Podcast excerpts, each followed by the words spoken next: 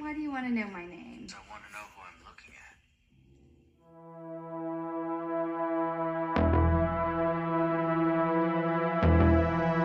Nightmare Files.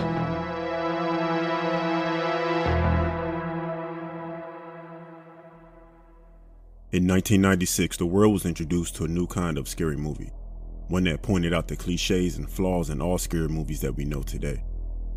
There have been many sequels to the movie, with another one being released in 2022. But if you think that this is pure fiction, you might want to reconsider. This is the true story and events behind the movie Scream.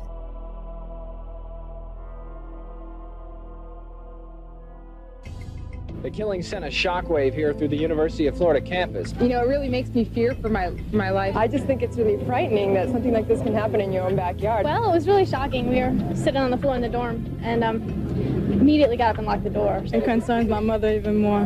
Many continue to go to classes even though they say the administration should postpone school for a few days. I think they should until at least next week. See what happens. I mean, they should catch this guy. I'm going to take her back home because it's too much of a risk. A lot of people are leaving. Our whole dorm this weekend is going to be gone. Many haven't left town, but an arrest soon would pacify this anxious, nervous community. Students are arming themselves with knives, rolling pins, stun guns. special. You know how to handle it?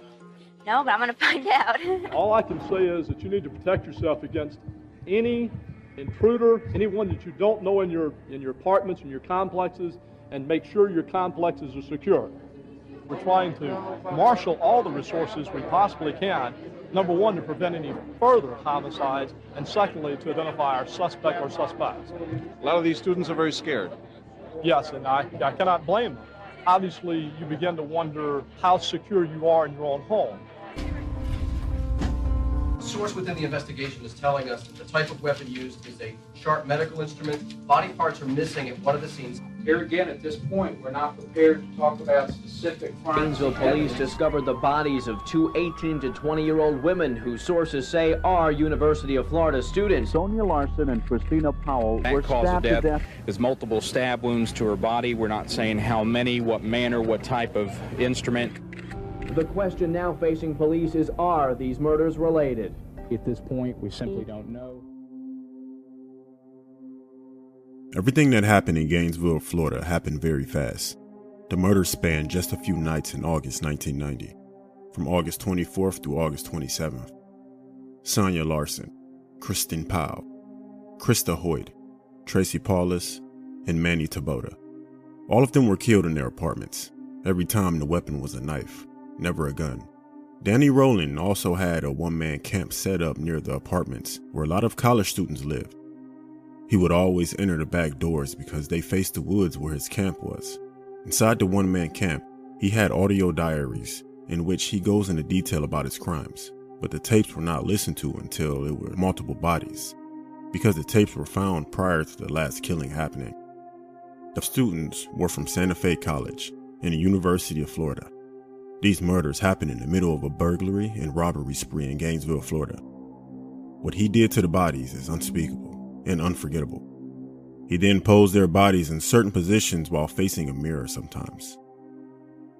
In the early morning hours of Friday, August 24th, Rolling broke into an apartment shared by 17 year old university freshmen Sonja Larson and Christina Powell. Finding Powell asleep on the downstairs couch, he stood over her briefly, but did not wake her up, choosing instead to explore the upstairs bedroom where Larson was also asleep. Larson was the first victim. He taped her mouth shut in order to muffle her screams. She died trying to fight him off. Rolling went back downstairs, taped Powell's mouth shut, bound their wrists together, and threatened her with a knife. He then killed her. Rolling posed the bodies in provocative positions. He then took a shower before leaving the apartment. The family members of the victims complained about not hearing from them. The family members called the apartment personnel and police. Once maintenance personnel and police showed up, they entered the apartment. Once entering the apartment, they fell sick due to what they saw.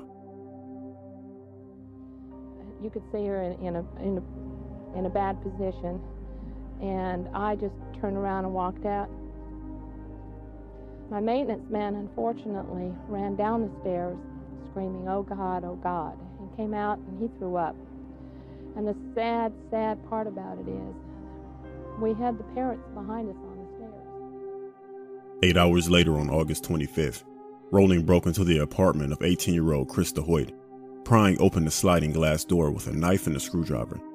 Noticing that she was not home, he waited in the living room for her to return. At 11 a.m., Hoyt entered the apartment, and Rolling surprised her from behind, putting her in a chokehold. After she stopped fighting, he taped her mouth shut, bound her wrists together, and led her into the bedroom.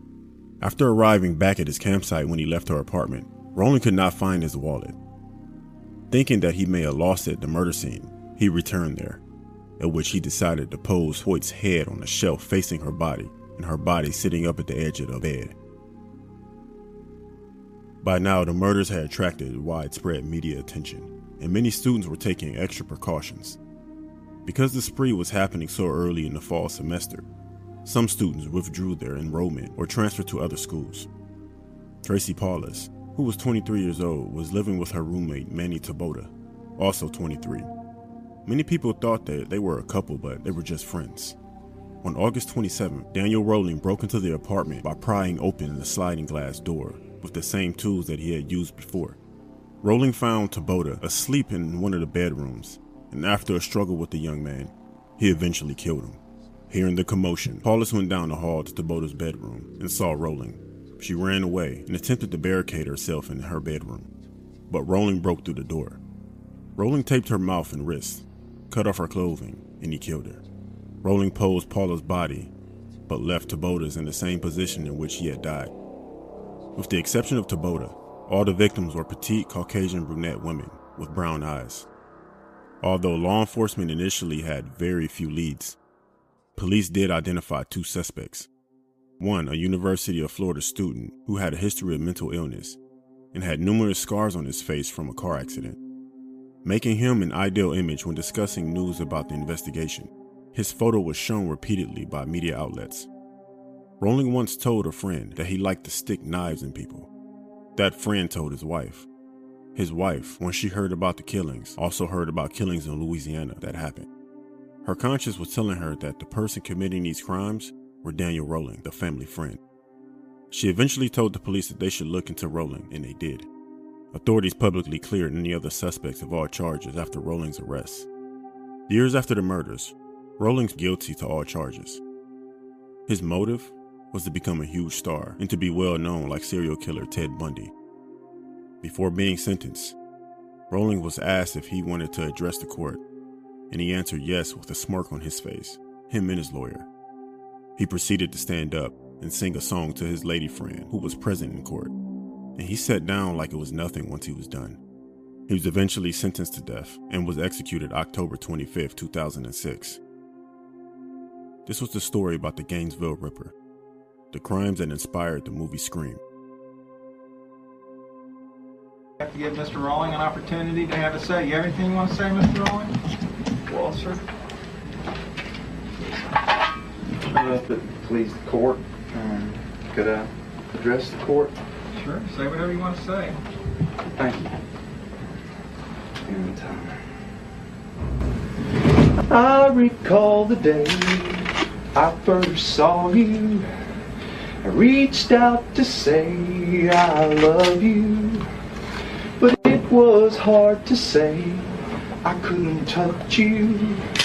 So tell me, baby, what were my words? All my tears run together. Excuse me, Mr. Rawling. Down Mr. the path you choose Mr. Rawling. to follow. Mr. Rawlings. Tell me, baby, what were my words? All my tears run together. What were my words? All my tears run together, baby, just like rain. Okay, you get one song and that's it, Mr. Rawlings. We're not here so that you can address your friend. We're here for sentencing.